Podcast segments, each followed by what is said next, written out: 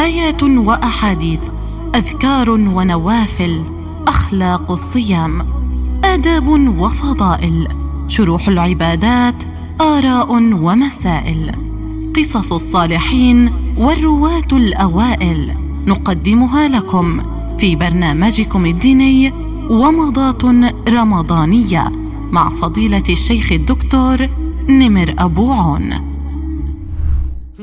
أهل الزكاة هم الجهات التي تصرف إليها الزكاة. وقد تولى الله سبحانه وتعالى بيانها بنفسه في سورة التوبة الآية رقم 60 فقال جل جلاله إنما الصدقات للفقراء والمساكين والعاملين عليها والمؤلفة قلوبهم وفي الرقاب والغارمين وفي سبيل الله وابن السبيل. فريضة من الله والله عليم حكيم. هنا ثمانية أصناف من أهل الزكاة الذين يعطوا منها.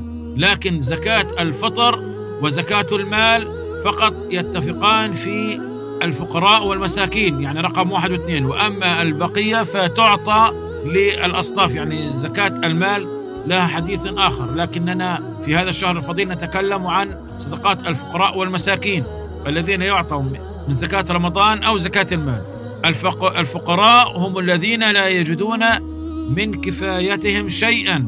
فإن كان الإنسان لا يجد ما ينفق على نفسه وعائلته فهو فقير فيعطى ما يكفيه وعائلته. مثلا هو كل يوم يحتاج عشرين شيكل للمأكل من المصروف لكنه لا يجد منها شيء. يعني إنسان عاطل عن العمل أو مريض لا يستطيع.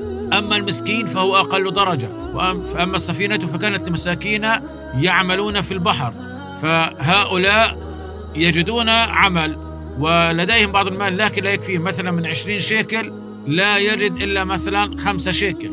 فالمساكين هم الذين يجدون من كفايتهم ولكن لا يجدون ما يكفيهم فيكمل لهم نفقة.